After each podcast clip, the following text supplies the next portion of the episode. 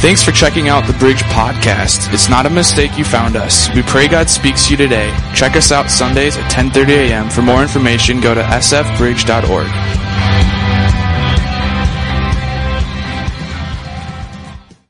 My goal today is this. Again, just as last week, my goal was not to motivate you.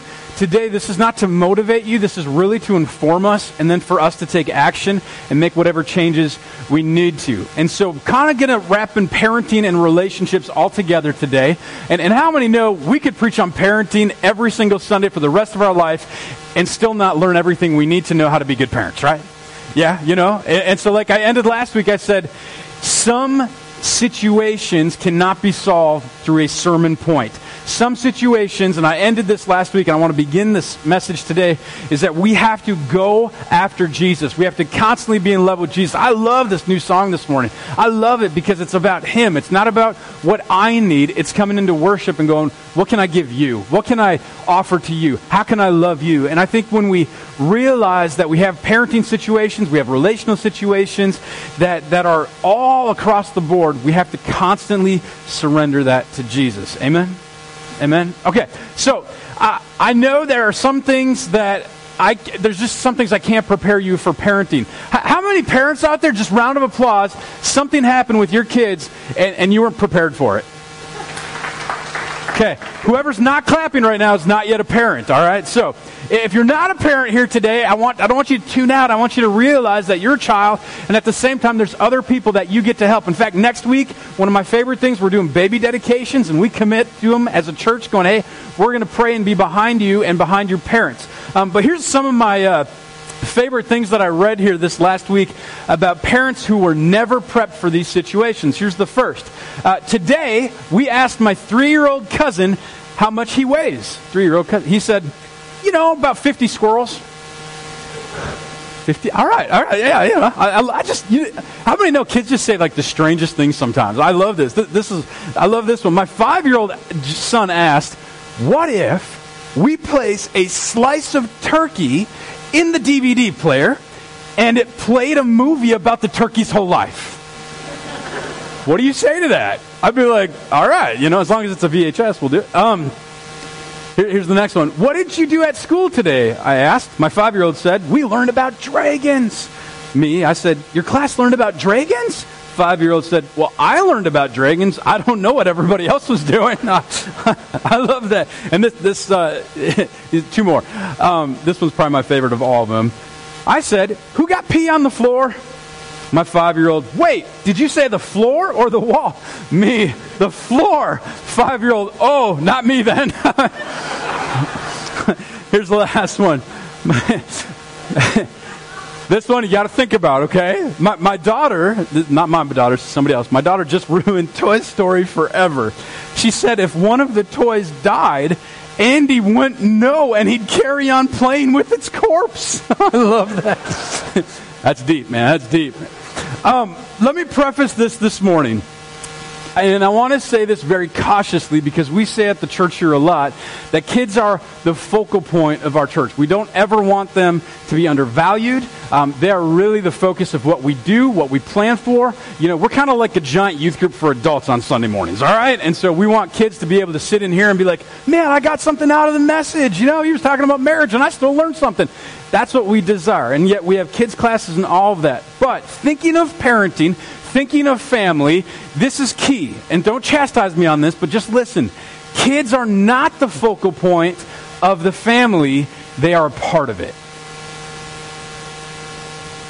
2, 3, 4 amens, okay? Kids are not the focal point of your family. They're a part of it, okay? You have to realize that you have a choice to make. They can come in and be the center of attention. And I can tell you right now, that is not going to go well for them, all right? But if you go, hey, we've got our structure, we've got our plan, you're a part of this now, so welcome, we're going to get you involved, that's much better. There's researchers upon researchers that have shown that. And as a parent, you want to take care of your kids, you want to love them. The biggest inheritance you can leave for your child is not financial, okay? It's not going, man, I want to wait, and we're going to go through FPU so I can leave this big inheritance for my kids. That's not the biggest inheritance you can leave them. It's your time. It's your encouragement. It's your coaching, etc. There's all of that. They need you. They want you. I got teenagers. I don't think they... Oh, they do. They do. I can guarantee they do. You know, even some of mine right now are shaking their head. No, I'm good. All right? No, they don't know that they need you still. But even in your age, whether you're 30, 40, 50, 60, you still love your mom and dad. You still... Maybe you don't have the greatest relationship with them. You wish you did. So be the parent you wish your parent was to you. Right?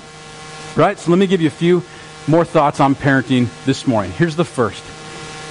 If you desire your kids to serve Christ, you serve him first. Okay? You want them to serve Christ? Serve him first. Man, I got kids now, so guess what, Pastor Chris? We're coming to church. I hear that all the time. Well, we got to give my kids religion. Well, they're going to hate religion just like you did then. You know? No. They want relationship. They want to see you having a relationship with Jesus. Just like the song said, man. And now sometimes for us guys, it's uncomfortable being in love with Jesus. You know, sometimes there's, I love things about Jesus, or I love Jesus. But then there's being in love with Jesus, man. And that's like the most intimate thing. When your kids see that and they experience that, then this expectation changes. And they go, man, I can do that because I saw my mom and dad doing that. Your kids matter to God, so man, they better matter to you. And so you want them to have a relationship with Jesus, you got to have one first. Matthew chapter 22, verse 37, it says this. Jesus replied, love the Lord your God with what? All. How much of it? All. Some of your heart. No, all of your heart. And with some of your soul. No, all of your soul. And with just a little bit of your mind, right? All of your mind, all your mind, all your soul, all, like everything we're supposed to love Jesus. Yeah. Well, I never went through catechism. I wasn't confirmed. I wasn't baptized. I'm not filled with the Spirit and speaking in tongues yet. Blah, blah, blah, blah. I don't care. Do you love Jesus? Do you love Jesus? And it's not a simple yes or no. We can look at our life and go, well, we can find out if we do or if we don't. If we want our kids to, we have to. In what way do we display that to our kids? You know, it's tough as a pastor because, you know what? My kids go, Dad, I have heard you speak so many times now. So for me to go into the room and say, kid, pick it up, you know?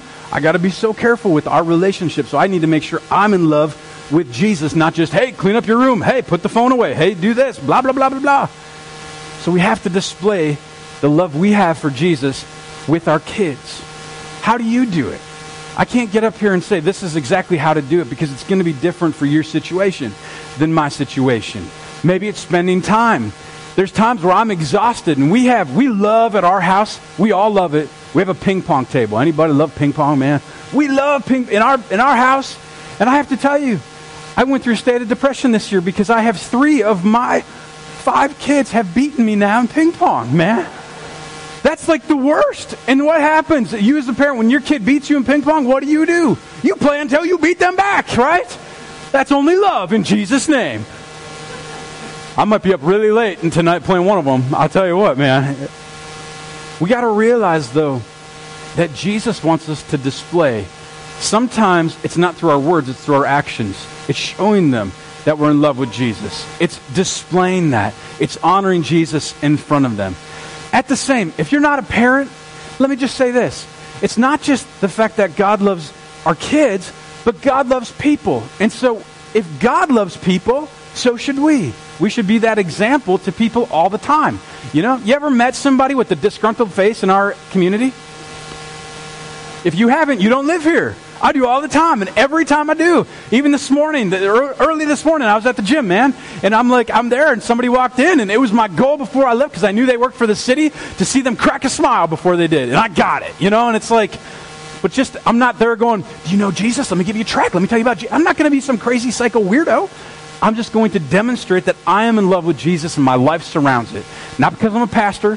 Not because I'm even a father or a husband. It's because I'm a man that loves Jesus and I know who Jesus is, and I'm going to give my life and serve him in it no matter what I do, because it's about what he did and who he is, not about what I do. It's about what he gave, not what I give. It's about his sacrifice, not my sacrifice. It's about his offering. It's not about my offering. It's about the fact that he is completely in love with me when I'm not even in love with myself. Can I hear a good amen? Is anyone awake this morning? Come on.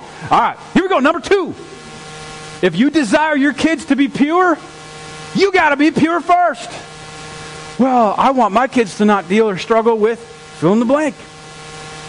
You have to guard your mind today in this culture against junk like you never before.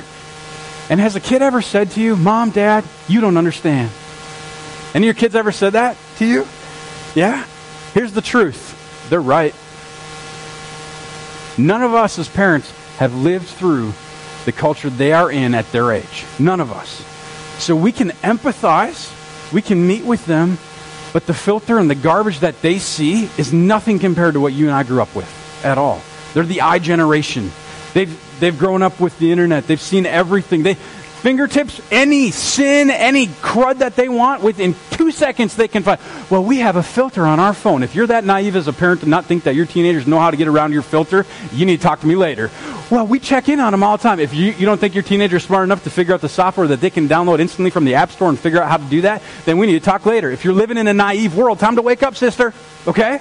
Like, here's the deal. Your kids are so stinking smart, man. Okay, they're going to take this next generation. I mean, they're going to take our world to this next level. And here's why. They're multitasking at levels that you and I never have. They're connected in ways that we never have, and that's all good. But the problem is they're so ingrained into stuff that you and I go, okay, how do I help them? How do I do this? And you might see things that are going, hey, that's not really living for Christ. You get in and say, hey, you got to live for Christ. You got to be pure.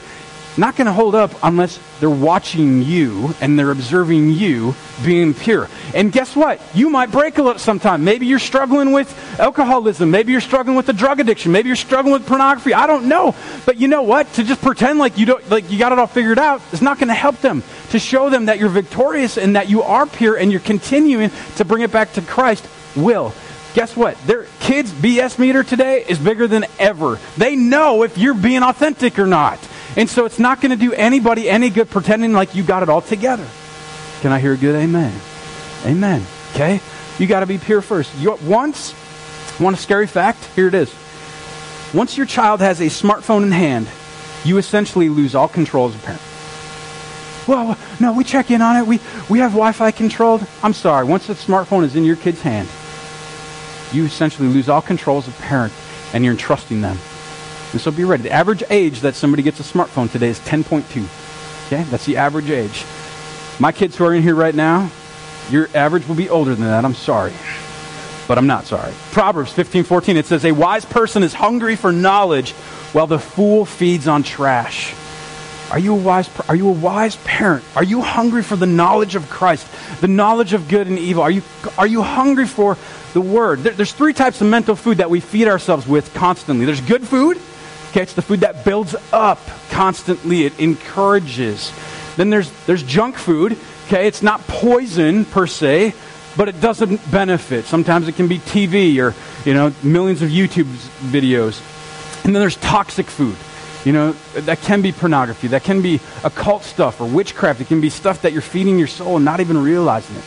You think about social media. Where does that fit in? This is such a huge thing. This is one thing that I haven't gotten to yet that people ask me to talk about. And I'm not going to give you a bunch of do's and don'ts and apps to look at and all that because, honestly, by next Sunday, it's going to have changed. Okay? So you're going to have to do your homework on that. But let me just give you some social media stuff. And sometimes it's good food. Sometimes it's junk food. And sometimes it's toxic food. You take social media, and sometimes it's great because, man, they appear confident online. My kids look, they know how to do this better than I do. Our kids don't know what it's like to be offline.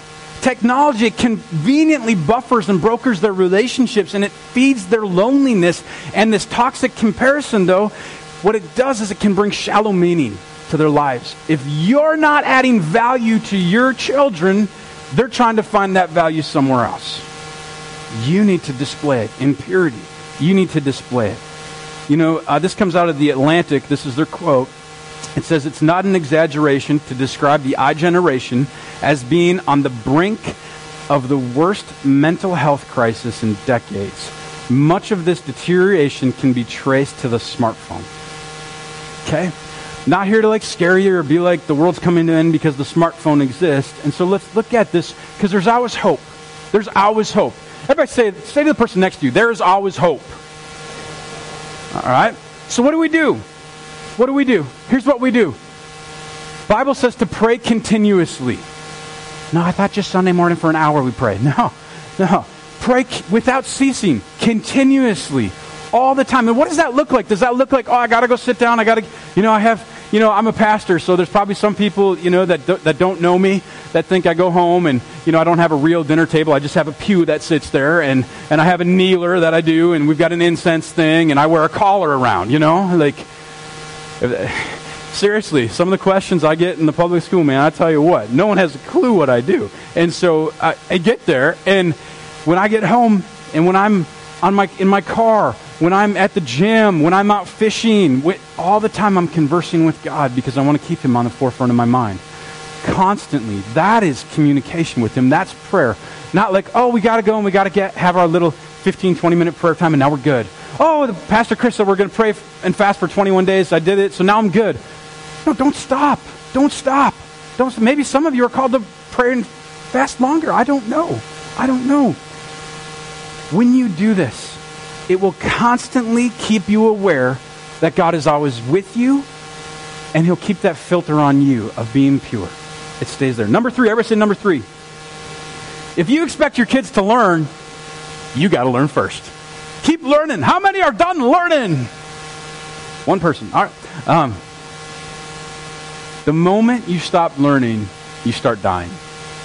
The moment you stop learning, you start dying. You got to constantly be learning.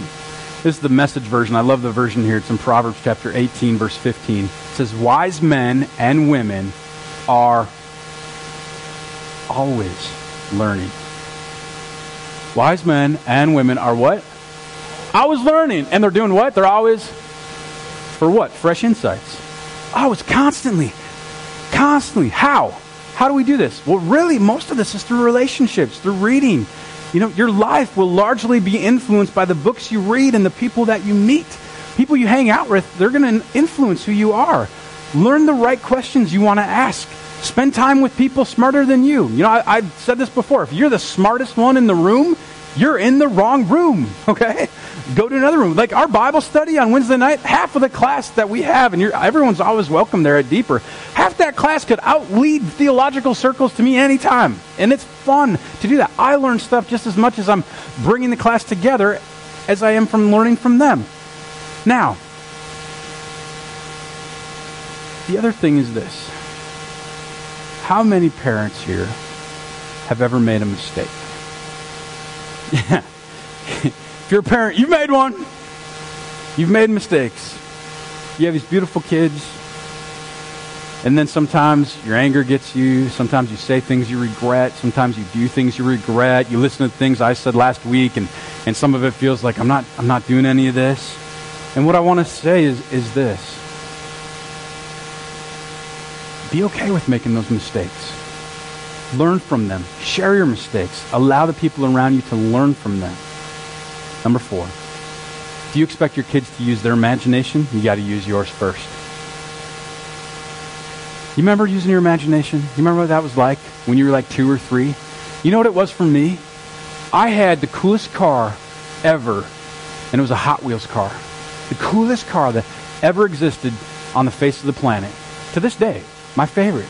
And I played with it all the time. In fact, I would take it, and I would go and I'd go out, and I would be one of the brothers, and the other guy would be the other brother, and we'd take this little orange car, and had a Confederate flag on top of it, and I would take it in the sandbox, and we'd play with it, and we'd imagine that we were in the General Lee, and we were jumping the. How many remember the General Lee? If you don't remember the General Lee, you don't even know cars.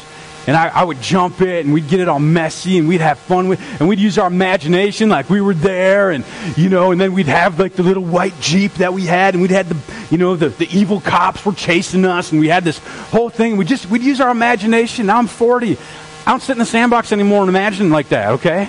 I don't do that. If you do, then, you know, probably got other issues we got to talk about, okay? But are you showing them how to dream still? You know, depending on the age, are you playing house with them? Are you dressing up like the Marvel superhero? Are you playing the games with them? Are you kind of dorking out? Okay? It's okay to do that. It's okay. You know, are you showing them that you haven't given up on your dream? Or have you? Or maybe one of the worst things of all is, did you stop dreaming? I've met a lot of people lately that go, I don't know what my dream is. I don't have a dream. Well, I believe God wants you to. You know, My current dream, just to share this with all of you, involves every single one of you. You know, this is a dream that God put on my heart. Not for me, not for Heather, and really it was to see people come to a relationship with Jesus, to have a life-giving church in this community. Dude, we're going on 10 years, and that's incredible. You know, we have more people today at the intro dinner coming than we've ever had before. And we have every single chair that we own right now out. Okay? And so here's what I want you to know. Like, we're having conversations right now. I've had conversation with 2 different people this week about going, you know, what do we do? We're a little bit at max capacity. And you might be like, well, there's room next to me. I still got room in the seat next to me. We do today. Last week we didn't. And last week we ran out of room in our kids department. And so we're trying to, and I don't know if you've tried to go down that hallway when you pick up your kids after church. I didn't lose weight to be healthy. I lose weight so I could walk here, all right? No. And so how many know that these are great problems, though? And so now it's dreaming. I'm dreaming right now. I'm going, God, can we expand this wall that way? Can we expand this wall that way? What would we do with it? How could we redo this? Do we need to get the building in a place where we can sell it because we need to buy a building that's twice as big as ours? Like, these are the dreams. And I tell you what, you know how much fun it is to think about that and to dream that and to know that God's not through with us yet. And I believe that God's going to do something in and through us. And I get to just sit back and be a part of that. But I have to continue to dream and put that in front because God's called me to do that. God has called you, like the parent that you are, to do the same thing, to put the dreams that God has in your heart. Your kids want to see you dream for your dream, man. It motivates them. It inspires them. You're coaching them, and you're showing that. It says in Ephesians chapter 3, verses 20 through 21, "Now all glory to God, who is able through his mighty power at work within us to accomplish infinitely more than we might ask or think. Glory to him in the church and in Christ Jesus through all generations forever and ever." Let me just say this. If your thoughts and dreams are not bigger than what you can accomplish, then why do you need God? If you can accomplish everything you're thinking of, you don't need God to help you. I would encourage you to think bigger. Dream bigger. Well, what if it never happens? It's not about the accomplishment or the destination of the dream. It's about the journey and the idea of it. Go after that. Be okay with that. God cannot help you reach your goals if you don't have any. God can't help fill and fulfill your dreams if you're not dreaming. God cannot exceed your expectations if you have none. Can't. You can't do it. I thought God can do everything. Well, he can. But that's something he won't do. Have the expectations and then watch God just destroy them in a great way. Last thing here, right here. If you desire your kids to be victorious, you be victorious. 2 Corinthians chapter 10, verse 3 through 5. "For though we live in a world, we do not wage war as the world does. The weapons we fight with are not the weapons of the world. On the contrary, they have divine power to demolish strongholds. We demolish arguments and every pretension that sets itself up against the knowledge of God. And we take captive every thought to make it obedient to Christ." See, Paul's talking about a mental battle. Every word in this scripture is tied to the mind. The focus is to take every thought captive, like you're capturing a hill, like you're taking the hill in a war. That's literally what he's saying here. I got 2 minutes left. Stay with me. Don't lose me right now. Between 2012 and 2015, so this is already a couple years ago, and I'm sure the stat has gone higher. This comes out of Twenge, page 110. In 3 years, depression among boys rose 21%, teenage, this 15 to 19, and depression among girls rose 50%. The upticks are reflected in suicide rates. After declining during the 1990s and stabilizing in the early 2000s, the suicide rate for teens has risen. 46% more 15 to 19-year-olds committed suicide in 2015 than in 2007, and 2.5 times more 12 to 14-year-olds committed suicide. Church is needed. Parents are needed. You know, it's about 1.5 years ago, Derek and I had the morning off, and received a call from when Troy was the superintendent still. And now we have Beth here, and she's great as well. And Troy called me, and he said, what are you doing right now? And I just thought he was calling to chit-chat, so I shot the breeze for a minute. He said, could you and Derek round up a couple pastors and could you guys come up here? And I said, what's going on, man? And he goes, we just had a young boy take his life. I said, oh my gosh. And I said, we'll be right there. Derek and I dropped everything we were doing, came in, and police chief and counselor was there, and some of the administration of the staff, and they were in a back room, and they invited us in. I was praying the whole time, just quietly. How do you have an answer for somebody in that situation? And he asked us to be there for the staff and then the students. And honestly, I expected us to go into, we went into the media center, and Derek and I were there, and they said there might be some students or some faculty that just want you to, you know, just hang out with them and just comfort them. And thought maybe one or two, you know, kids will walk in through these doors, and we stayed there and just thinking, you know, they probably just need to grieve for a while and figure this out. There was about 180 kids that walked through those doors that were bawling their eyes out, crying, not understanding why, not understanding that their good friend whom they loved got to the place that he was so broke that he had to end it. It broke my heart, and we stayed there. We prayed with kids, we hugged kids, we just tried to do whatever we can. There's no answers, but there's the relationship aspect. You might not have the answers. You might not even have the answers for your kids, but you got to realize that you're called as the parent, you're called as the person you have relationships with to add value to those that are in your circle of influence. Starts with family, and it goes bigger than that. Those you work with, you've got to display that to them. They've got to realize there's still hope. They're more connected, that age group today, than ever before, and yet have never dealt with mental health issues like this ever, because what they're realizing is they're missing the value of true, real, authentic relationships. We've got to display that to them, okay? We've got to show that. Last three, real quick, just boom, boom, boom. Inheritance starts now, not when you pass. 2, future of your kids starts now, not when they're adults. And the last thing, if you're too busy for your kids now, they'll be too busy for you then. Okay? I just wanted to get that out to you. This morning, I ran an errand, and I wanted to pray and look at my notes a little bit here before this morning. And as I'm running errands, you know, there's a gentleman that just wanted to chat. And he's gone through a difficult time as of late. And I thought, God, why are you interrupting my day? I got stuff I got to do. And then God said to me, why are you interrupting my plan? Don't let your agenda interrupt what God wants to do through you and through your life.